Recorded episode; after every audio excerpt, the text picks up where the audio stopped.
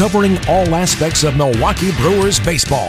It's time for Brewers Extra Innings, the podcast. Here is your host, Matt Pauley.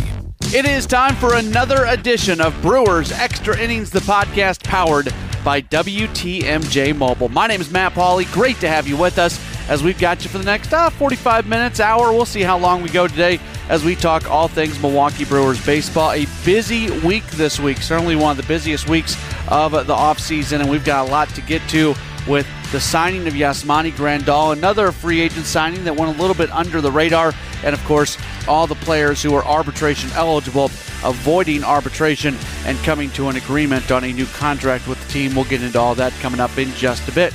As always, our housekeeping items at the top of the program. If you listen to the podcast via Apple Podcast and want to leave a ranking and review, that would be very much appreciated. Best way to reach out to me is on Twitter. Find me at Matt Pauley on air, M A T T P A U L E Y on air. This past week, the Brewers lineup got a lot better.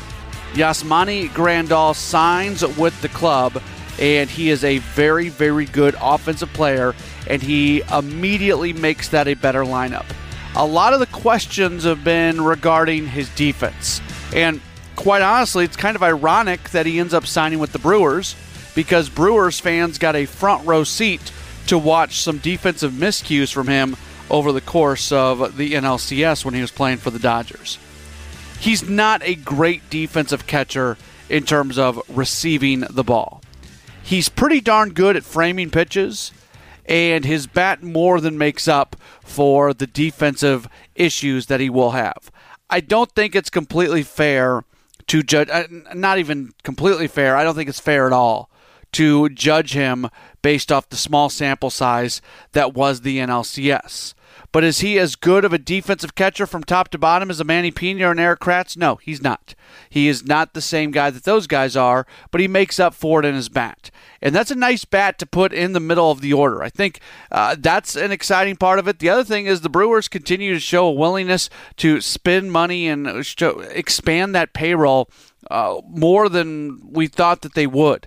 Last year they signed Lorenzo Cain. That contract has more oomph to it because it's a multi-year deal. Most teams can handle any single-year deal almost no matter what the value is. But that it's not like I'm trying to poo-poo the deal. eighteen and a quarter million dollars is a that's a that's a big contract. That's a lot of money to add to the payroll. So uh, good on the Brewers for finding a way to spend that money. I do think what we saw happen with two players who did not sign with the Brewers this past week gives us a little bit of an indication of how the Brewers are thinking at another position, and that's at second base. Jed Lowrie and D J LeMahieu had both been players that had been connected to the Brewers in terms of that second base position.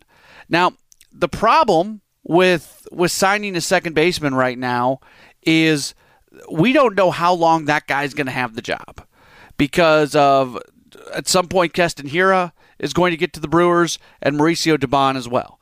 And both players have the ability to play second. Hiura only second. Dubon can play uh, some other positions as well. But you look at them and you see you see second baseman.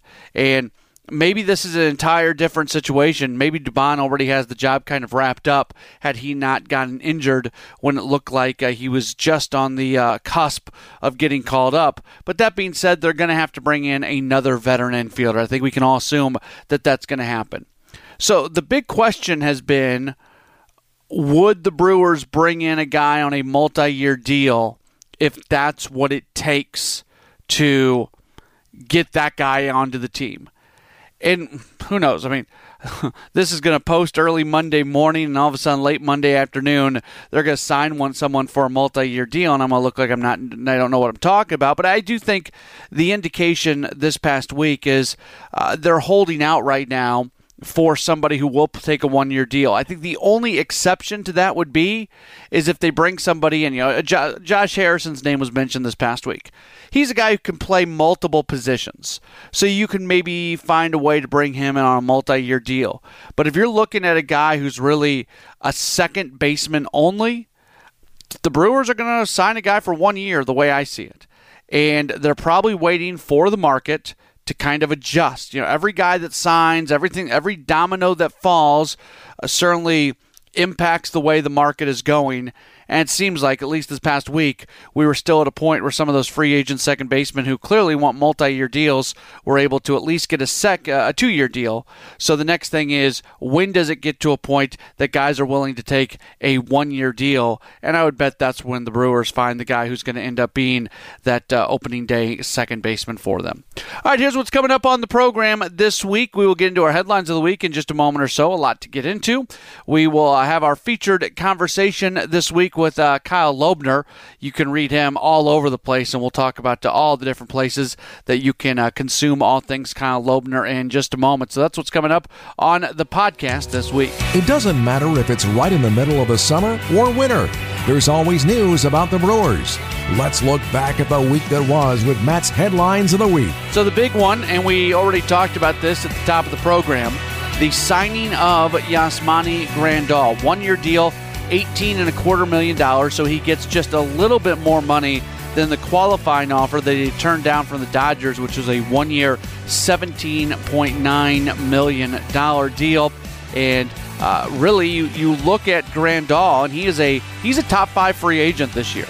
He's not Bryce Harper, he's not Manny Machado, but after that kind of A-tier guys that are free agents this year, Grandal's right there on that next group.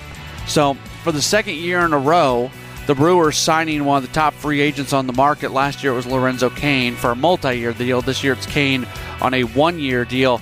And you got to think that playing a year in Milwaukee in that ballpark, it's only going to help his offensive numbers. So he's got an opportunity to possibly uh, parlay this into even more money coming up next season. Brewers are able to sign deals with their six remaining arbitration-eligible players, Corey Knebel, Travis Shaw, Manny Piña, Zach Davies, uh, Alex Claudio, and Junior Guerra. Some of the individual uh, numbers on each of these deals. Corey Knebel is going to make five point one two five million dollars. Travis Shaw goes to uh, four point six seven five million dollars. He gets a good raise. Zach Davies gets a good raise to two point six million dollars. Junior Guerra to two point two two five million dollars. Manny Piña signs a one point six million dollars deal that also includes a club option for twenty twenty.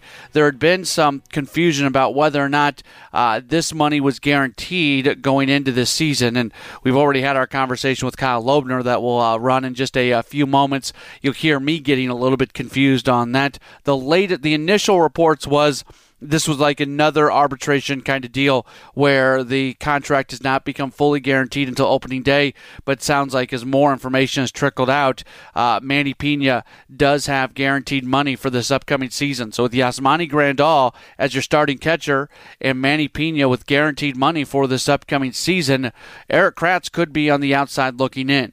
Now, Manny Piña is a good catcher. There's a club option in there for twenty twenty, so I guess if they go through spring training and it becomes very clear that Eric Kratz needs to be the guy, not Piña, that's probably a very movable contract as well for the Brewers, but they they don't sign him to that deal and guarantee his money.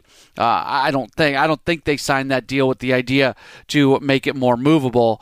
Uh, but hey, I get, they're a very smart organization. Maybe they do. Maybe maybe the idea is that if they're going to move on from Manny Piña by guaranteeing that money, at the very least, uh, you're pretty much going to put in a position where you can get something back for him. I don't think that's the case, though. I think they view Manny Piña as the backup. And then uh, Alex Claudio, who was acquired during the offseason, he signs a deal for uh, one point two seven five million dollars. Uh, players who had previously agreed to deals include uh, Jimmy Nelson, Hernan Perez, Eric Kratz, and also Tyler Saladino.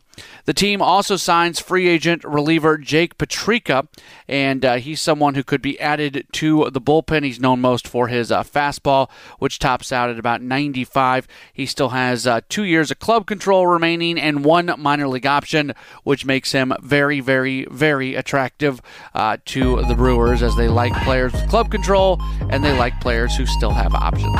Those are this week's headlines of the week. After every Brewers game, signing an announcement, bloggers and podcasters hit the web to give their take. Now we bring them all together. It's the Social Media Roundtable, and it starts now. Brewers Extra Innings, the podcast, is powered by W T M J Mobile. It is time for our social media conversation as we welcome in Kyle Lobner onto the podcast once again. You can uh, read him on the Timber Rattlers website uh, at the Shepherd Express. Does some stuff for the Milwaukee Record as well. Kyle, it's always great to have you on the podcast. How are you? I'm doing great. How are you? I am good. Let's uh, let's jump off with the big news of the week, the one-year deal for Yasmani Grandal. This is one of those things where it seems like kind of the average fan who doesn't really dig deep into advanced numbers and things like that, kind of negative, especially after his defensive performance in the postseason this past year, where a lot of the folks that uh, you read online and, and dig deeper, everybody seems to be excited. So where where do you fall in on um, excitement level or optimism level about the signing of Yasmani Grandal? Yeah, I, I think this signing is fascinating for a, a variety of reasons, not the least of which is what it says about baseball economics. The guy who was probably the third best position player on the market, behind only Bryce Harper and Manny Machado, uh, was available to the Brewers on a one-year deal. Um, and it, it's really hard. There's almost no such thing as a bad one-year deal in baseball. Uh, in just about any case, when you sign a player for one year, Um, you're looking at some upside, and in the event it goes south, it's a short-term arrangement. Um, and this is, a, I think, really has the potential to be a fantastic deal for the Brewers. It's very rare to get an opportunity to make an upgrade this significant, um, where I think you can make a solid case that the Brewers are somewhere around four wins better uh, because they added Yasmani Grandal, and to do it in such a low-risk fashion, um, to do it on a one-year deal. I think this is a, a pretty remarkable deal for the Brewers. I'm surprised it was available to them, uh, but certainly kudos to them for taking advantage of it. He's a uh, he's a plus bat. He's a good pitch framer. He's not the best actual receiver. Uh, he's not as bad as he looked in the uh, in the N L C S last year, but that's certainly not the strength of his game. Are you at all, you know, the one of those common narratives we've heard this past week is the concern about the defense. Any concern from you on that? Um, you know, I think a little, uh, just because, you know, with any guy, it's, you know, common to look at what you've most recently seen. And what you've most recently seen was Yasmani Grandal going into such a defensive struggle in the N L C S that he really played his way right out of the lineup. But with that said, when you look at the bigger picture, um, the, the forefront of the research into catcher defense right now is happening at Baseball Prospectus. Uh, where their wins above replacement stats include things like pitch framing um, and catcher defense. And when you look at the numbers for Grandal, you see a guy who has been a positive contributor on both fronts um, every year since he's been a full-time big league.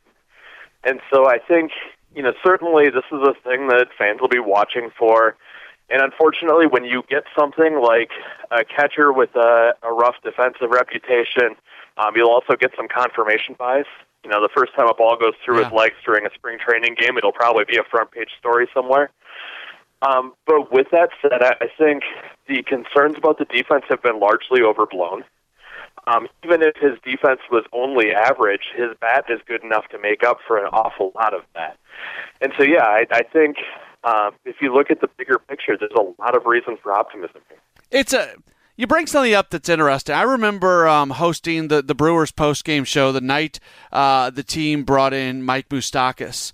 And I got call after call and text after text from people who telling me, not not guessing this would happen, but proclaiming, knowing, being one hundred percent confident that the Brewers are going to fall by the wayside because of second base defense, that that was going to be the Achilles heel, and they weren't going to go anywhere this past year because of the horribly stupid decision by the Brewers to put Travis Shaw at second base. And clearly that turns out not to be true. He did a nice job at second base. And even if he would have been worse at second base than he was, uh, I think the Brewers still would have been, for the most part, exactly where they were. But it's where do you stand on the bat outweighing defense? And obviously if you're a really bad defensive player, that, that makes an impact. But it seems like there's this old school thought of overvaluing defense over a bat. And I know it goes position by position, but I do find it interesting that the metrics say Grandal's bat is good enough to outweigh anything that happens defensively. Last year, clearly the bats of uh, of Travis Shaw, Mike Moustakas, able to help the team move forward. So this is a really long question that I probably should edit down later on. But where do you uh, where do you stand on, on that whole thing in terms of uh, defense versus bat and being able to deal with a player who's not great defensively but is worth being in there because of the bat? Yeah, I think, you know, there probably is something to, to what you said there, that the pendulum kind of swings back and forth on this issue, because for years upon years, um, shortstop, catcher, center field, um, second base were really, you know, solidly defense-first positions. Um, and to a point, they probably should be. Um, but then all of a sudden, around the early two thousands, um, we saw the Moneyball A's. Um, you know, kind of buck the trend, uh, put some guys who had not played defensive positions before out there, um, give up a little bit of defense with the hopes of getting a lot of offense, and they got a lot of value out of that because they did something different from what everyone else was doing, and so the kind of player they needed to do that was available relatively inexpensively. It wasn't long after Moneyball when all of a sudden everybody started to do that, and the trend went back the other way. Um, and you could find a lot of value by overvaluing defense, um, by getting runs back in center field, getting runs back at shortstop, um, and dealing with a little less offense. Um, and I think that pendulum, again, has swung perhaps a little too far the other way, um, to the point where now um, we are seeing teams, and we see this in player development a lot, um, we are seeing teams move guys off of prime defensive positions very early in their careers. Um, you know, making a very early decision that a guy can't stick at a, a spot, one spot or another, um, moving them down the ladder and missing the opportunity for the highest possible upside, um, which is that you get a guy who eventually learns to play the position defensively and is a very good offensive player there. So, you know, at the big league level, yeah, I, I think we might see um, there probably is some advantage to be gained um, by trending back in the other direction by letting a guy like Travis Shaw spend some time at second base, uh, which was an interesting and gutsy experiment uh, that worked out for the Brewers pretty well last year. Um, but certainly by playing guys at positions you would not normally see them with the goal of getting a lot of offense back in response. Um, that's what the Brewers did with Shaw. It's a little tougher to justify doing that at one of the prime defensive positions, especially at catcher. Um, but I think for a, a guy like Grandal, his defense was certainly good enough. Um, in fact, it trends, if you believe the metrics, towards very good. Um, and so even if his defense trends back a little bit, um, you're still looking at a guy who's a pretty solid asset even before he picks up the bat. And then when he picks up the bat, he's an even better one. Um. This, where does this put this team with, you know, Manny Piña and Eric Kratz? Because they can go into spring training with all three of them, and they're in a situation where uh, those guys can be gone, and you really don't have to pay the salaries if that decision is made prior to the season. But a lot of people were very comfortable with the idea of going back into the season with Piña and Kratz. Now Grandal is your number one guy. How do you expect the catching situation to shake out? Well, I believe, um, I haven't looked all the way yet, but I believe the contract that Manny Piña signed to avoid arbitration is guaranteed for twenty nineteen, which is unusual for an arbitration contract. I think the Brewers signed him to a one-year deal with the club option for next year. Um, and so if that's the case, um, this is probably relatively bad news for Eric Kratz, um, because assuming Yasmani Grandal and Manny Piña are healthy, Um, they are almost certainly catchers one and two for this Brewers team. Um, there's a very low likelihood that this team will carry three catchers for any extended period of time during the season, and so the, the odd man out is probably Kratz, um, who was a, a great story for this team last year, um, but is a guy who is going to be thirty-nine years old, a veteran journeyman guy who really had probably the best year of his career last year. Um, you know, and certainly there will probably be opportunities out there for him. He might even be a guy the Brewers see value in keeping around um, in a different capacity. But as a, a catcher on the big league roster, um, right now, barring an injury, he would seem like a long shot to make an impact. I, I don't mean to, to correct you or anything, and I may be wrong on this one, but I, I just, you know, reading the piece that Adam McAlvey at Brewers dot com wrote, I'll, I'll read from it. Uh, he writes, Piña and Kratz are both out of options, and their salaries don't become fully guaranteed until opening day. So I, I'm not sure if Piña's salary is a, a guarantee for this year, or if I'm just not reading the, the correct thing. And I am searching right now for a Tom Huntercourt tweet that I saw yesterday, which said that it was guaranteed. But okay, it's, you know, one, one way or the other, yeah. whether it's a guaranteed contract or not, he would still seem likely to be ahead of Eric Kratz um, in the running for a second spot on this team. Um, and obviously, a lot can happen. You know, there could be another move coming. There could be an injury. Um, there's a reason the Brewers have gone into spring training with an awful lot of depth over the last few years, and it's because at times that has definitely paid off for them. Um, and sometimes these situations resolve themselves. But with that said, yeah, for Eric Kratz, it doesn't look like a, a great opportunity to make the opening day roster at this point. No, you're right. And from Tom Hodricourt, you're right. Uh, he tweeted out, and I missed this one, uh, here's the full deal for Brewers catcher Manny Piña, one point six million dollars salary in twenty nineteen, guaranteed, club option for twenty twenty at one point eight five million dollars, and then he gives all the bonuses. So that was uh, tweeted out after the McAlvey piece. So I'm glad you, you said that, because I was not uh, – I'll assume that Tom's got that correct information. So, uh, so you're right on that one. Yeah, and I think – you know, like I said, this could all go a, a variety of ways, but that would seem to be an indication uh, the Brewers have settled on Manny Piña as the second catcher behind Yasmani Grandal. Did, uh, did a lot of guys end up uh, coming together on deals to be able to avoid arbitration with the Brewers? Uh, all of them seem, I mean, you're getting Travis Shaw at under five million dollars. That seems like a, a pretty good value there. Corey Knebel is right around five million dollars. Now, depending on which arbitration you're at, that that helps uh, determine where you're going to get paid and everything. But uh, it seems like, did anything jump out at you about any of these arbitration numbers?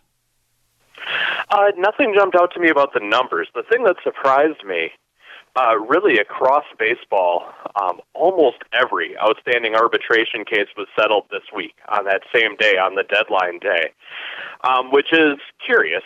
At the very least, I, I think, you know, as we continue to discuss um, labor negotiations as the C B A runs up in a couple of years, uh, the arbitration system is going to come under increased scrutiny.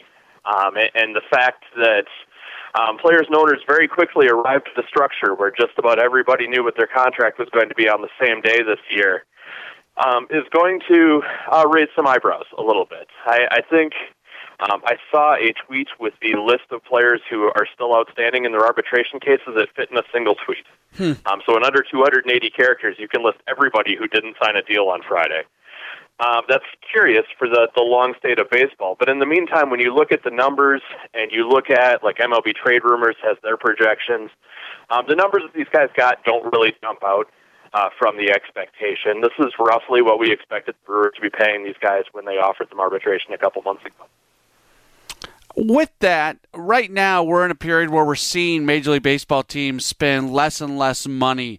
Uh, all while the Brewers are, they're, they're a term that Mark Attanasio used a couple years ago, the idea of punching above your weight. The Brewers seem to be doing that. They did that last year with the Lorenzo Cain deal. Even though it's a one-year deal uh, for Grandal, it's at, it's over eighteen million dollars. That is a significant salary for the Brewers to add. Uh, Does the club and the organization in this in this world, in this era right now where it seems like Major League Baseball owners are being universally criticized for not being willing to spend money, do the Brewers coming out of the smallest media market, do you think they get the recognition they deserve for spending more seemingly than others are spending?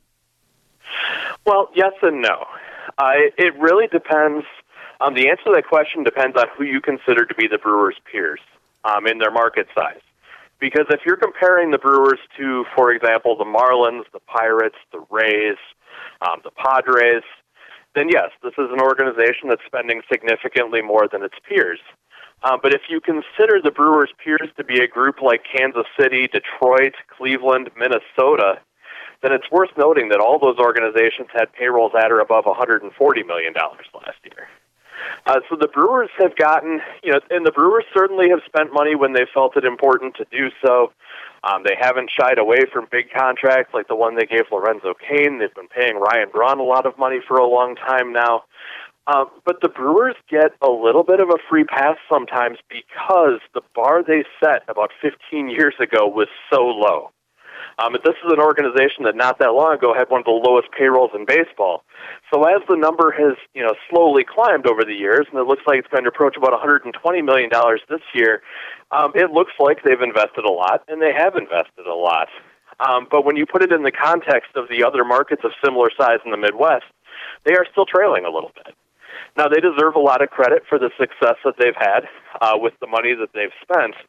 Um, and it's worth noting that that Major League payroll doesn't reflect all of the organization's expenditures. It doesn't reflect things like the Maryvale expansion or the new facility they're building in the Dominican right now. Um, but they are still a little bit behind their peers in terms of spending. And the results that they get, um, while they've certainly, you know, outpunched their weight in terms of getting bang for their buck, um, the results they get are sometimes going to reflect that. Uh, last thing for you before we get into some specifics on some of the stuff that you've written recently, uh, they still don't have that, that second baseman signing that you're expecting them to come up with, and we saw a couple guys come off the market this past week uh, on some two-year deals. Does the does the fact that these other guys who the Brewers have been linked to have signed deals with other teams, would that indicate to you that maybe the Brewers are waiting for the market to shift to a point where these guys are okay uh, going for a one-year offer as opposed to a multi-year deal?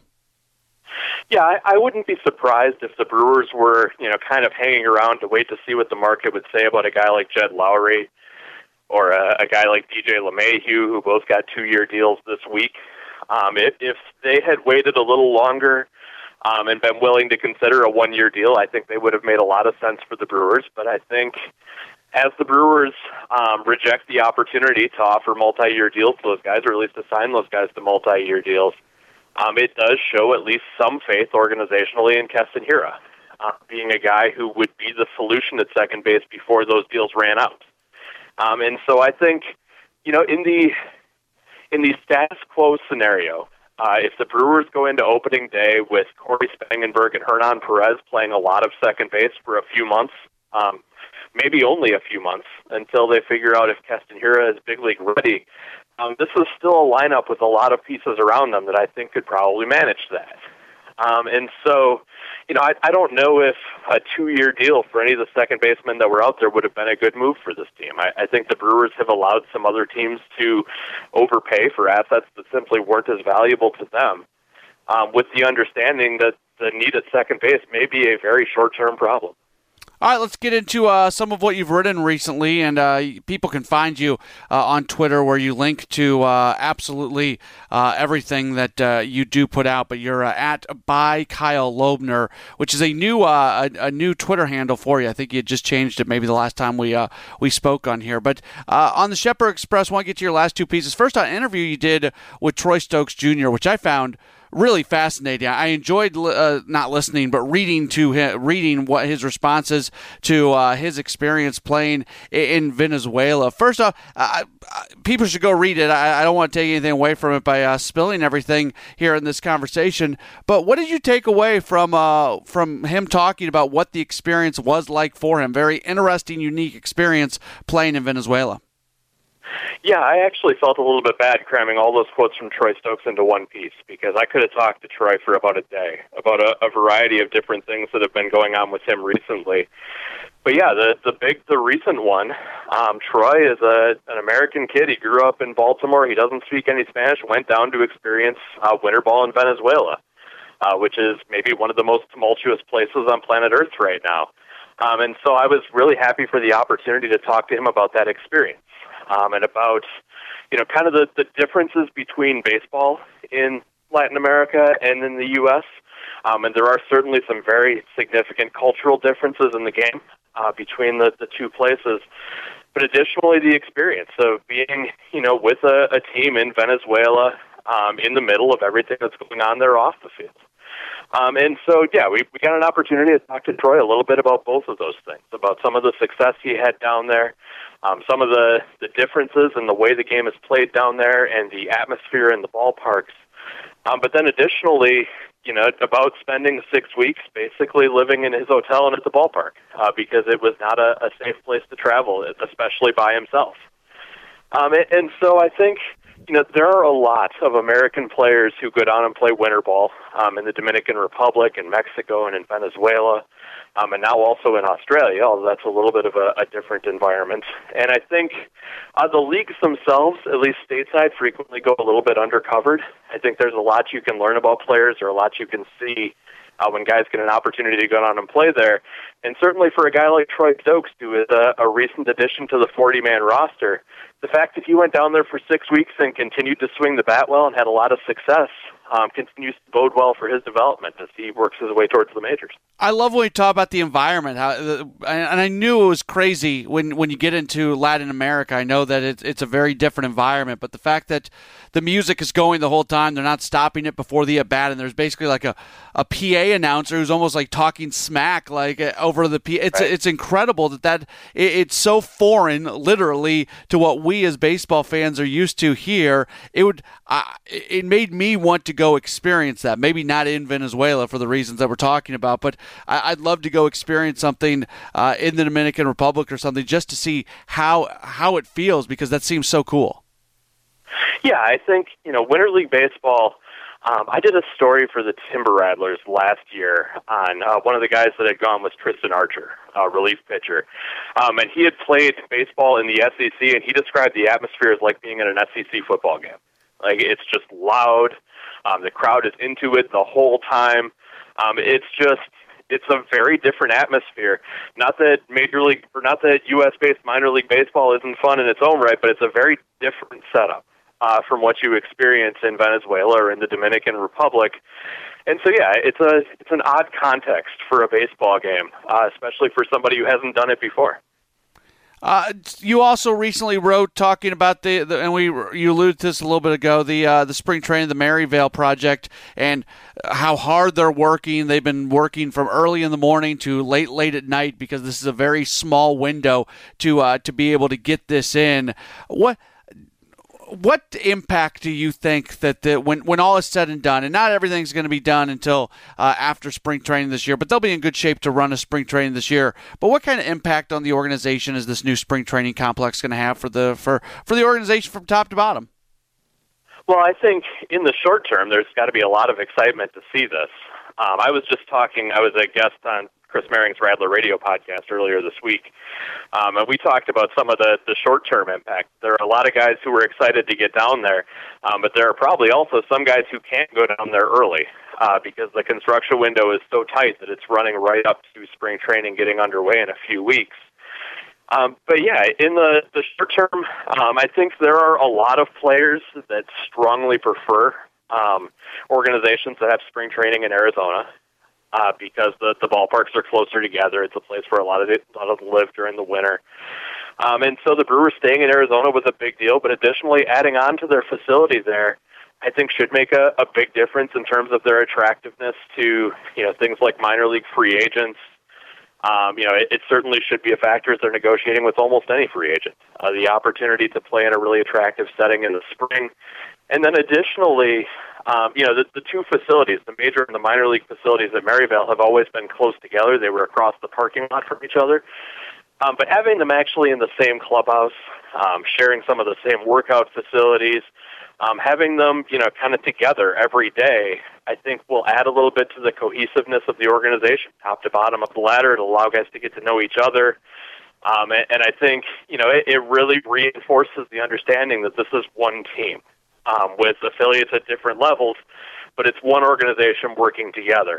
Um, and as the Brewers are an organization that has really taken advantage of the opportunity to have an interchangeable roster and to move guys up and down, um, having that understanding right from the beginning that these guys are all in it together um, really helps set an atmosphere for that. Yeah, I'm- In my time spent as a minor league broadcaster, I worked for teams that were affiliates of three different organizations, the Brewers, the Rockies, and the Royals. And I once had a conversation with somebody. I have no clue who I was talking to, and I have no clue which organization I was working in at the time. So this, in all likelihood, this is not connected to the Brewers. I think it's probably probably the Royals. It's probably something when I was working in their organization, but I can't say for sure. But I remember talking to a guy, and he was talking about the spring training complex, and he felt like there was such a separation between the minor leagues and the major leagues. And like at one point he was walking somewhere and he walked through a door as a minor leaguer that you're not supposed to walk through. And like there was security on him immediately getting him away from where he was at. And there's always going to be some separation between uh, the big leagues and the minor leagues in spring. But I, I do think there is something to be gained by there being more of a connection. I don't think it's a positive thing when you've got a minor league guy walking around and all of a sudden security's telling him to get away and the feeling that goes along with it. And I'm pretty sure that conversation I had was not with somebody connected to the Brewers, so that's not something that specifically happened with the Brewers. But the point being,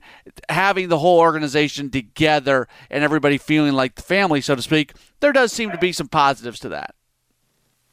Yeah, absolutely. I, I think there's there's always um, a welcome opportunity to get these guys an opportunity to get to know each other. Um, and when you get guys who come up to the big leagues from the minors, I think it shows that these are guys who are already comfortable in that environment. They're already comfortable in that clubhouse. Um, they've had an opportunity to get to know the coaching staff. Um, they're in a position to just show up and succeed. Um, and when you see organizations that develop their minor leaguers well and that get big contributions from young players, that's one of the things they have. You know, they, they have a system in place to let these guys um, hit the ground running at the big league level instead of needing an adjustment period. And so this is a thing that the Brewers, um, at the very least, on a, a spring training level, are building into their organization a little bit, and hopefully it pays dividends. All right, last thing for you, the uh, the first Frosty Microbrew of twenty nineteen uh, came out. People can read it over at the uh, Timber Rattlers uh, website. Can't get you out of here without making uh, a reference to the Timber Rattlers. Uh, the big thing was looking at the rosters from both Helena this past season and also from the Arizona Summer League and, and taking note of how young those rosters were. So you're the, the point, and you and you quoted uh, Timber Rattlers manager Matt Erickson, it would appear, and we don't know anything until the season gets started when it comes to minor league rosters, right, but it would appear that this could be a very young Timber Rattlers team in twenty nineteen. Yeah, this is the, the final story from my trip down to Instructional League last fall. I believe it's either the sixth or seventh part um, in the series from Instructional League. I talked to a lot of guys down there this year and produced a lot of really fun stuff. Uh, but this was the, the final piece to close the notebook on that, to get an opportunity to talk to a few guys who had a lot of success this year um, at a pretty young age uh, with the Brewers' two rookie ball affiliates, and as such appear poised to make the jump uh, to Wisconsin this year. And when you look at the Helena roster, um, the, the Helena baseball reference page um, has a, a fascinating thing on it right now.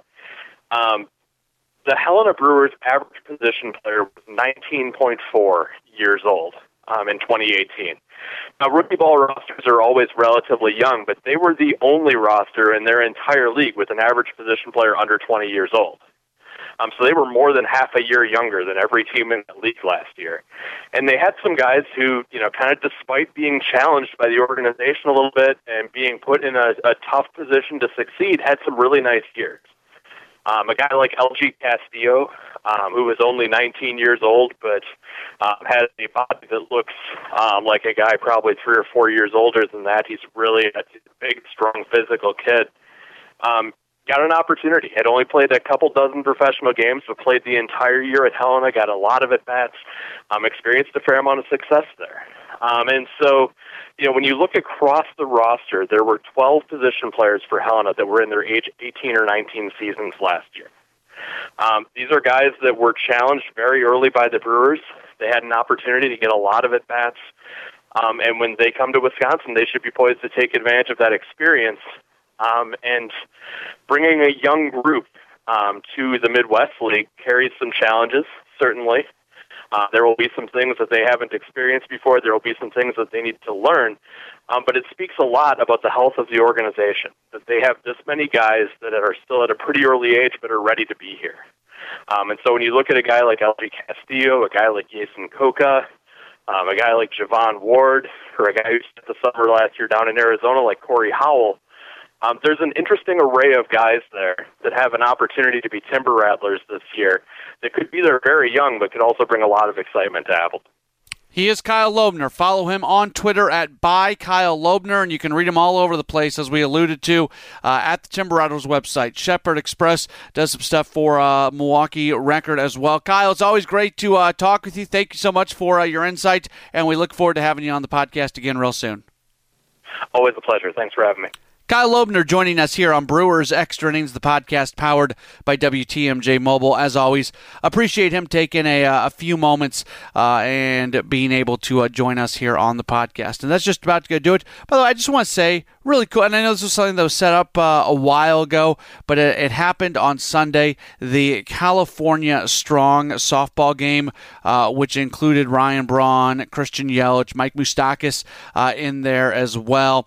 Uh, to club owner Mark Attanasio was a part of it as well. Uh, really cool. A lot of a lot of big time celebrities were involved, and Charlie Sheen and Adam Sandler. Uh, and it was just it was a really cool deal that uh, the Brewers had a had a heavy contingent in terms of being part of this, and uh, cool to see them be able to do that, all the money being raised for people who were affected by the wildfires out there in California. And uh, there is a strong California contingent on the Brewers, a lot of guys who spend uh, their off seasons uh, in California, and uh, those guys were able to go out and be uh, a big part of that event on Sunday, so good on them for that. Don't forget, uh, the Brewers on Deck event is right around the corner, and the Brewers have already announced that uh, the event has officially sold out, so no more tickets are available. It's going to be taking place on Sunday, January twenty-seventh. They always do it uh, on the weekend between the uh, A F C and N F C championship games and the Super Bowl, with the idea that when the Packers are good, they are able to uh, maybe be going that far. It's a nice thing to have in that weekend between football. But uh, no, no Packers this year. But also there will be uh, no uh, no more tickets available. So if you don't already have your tickets, uh, you are uh, you're you're out of luck. Now we will have some things going on Uh, on W T M J and also uh, on E S P N Radio in Milwaukee, ninety-four point five E S P N F M and five forty E S P N. Uh, we'll be getting all those details out, so even if you can't make it in, we'll have uh, radio access, I guess you could say, to the event. So that's all going to be uh, coming up. And hopefully by the time we're doing the podcast next week, we can give some more of the details on uh, what that's going to look like for folks who want to experience the On Deck event uh, via listening on the radio. All right, that's going to do it. Uh, our thanks once again to Kyle Lobner for joining us here on the podcast. Look forward to talking to you next week uh, for another edition. By the way, I don't know if this matters to you. It probably doesn't, but it kind of matters to me, so I'll, I'll make mention of it. We are approaching, and we are approaching uh, pretty darn quickly, the one hundredth episode of Brewers Extra Innings, the podcast. This year, the one you're listening to right now, is episode number ninety-eight. So next week will be episode ninety-nine, and then we will have episode one hundred after that.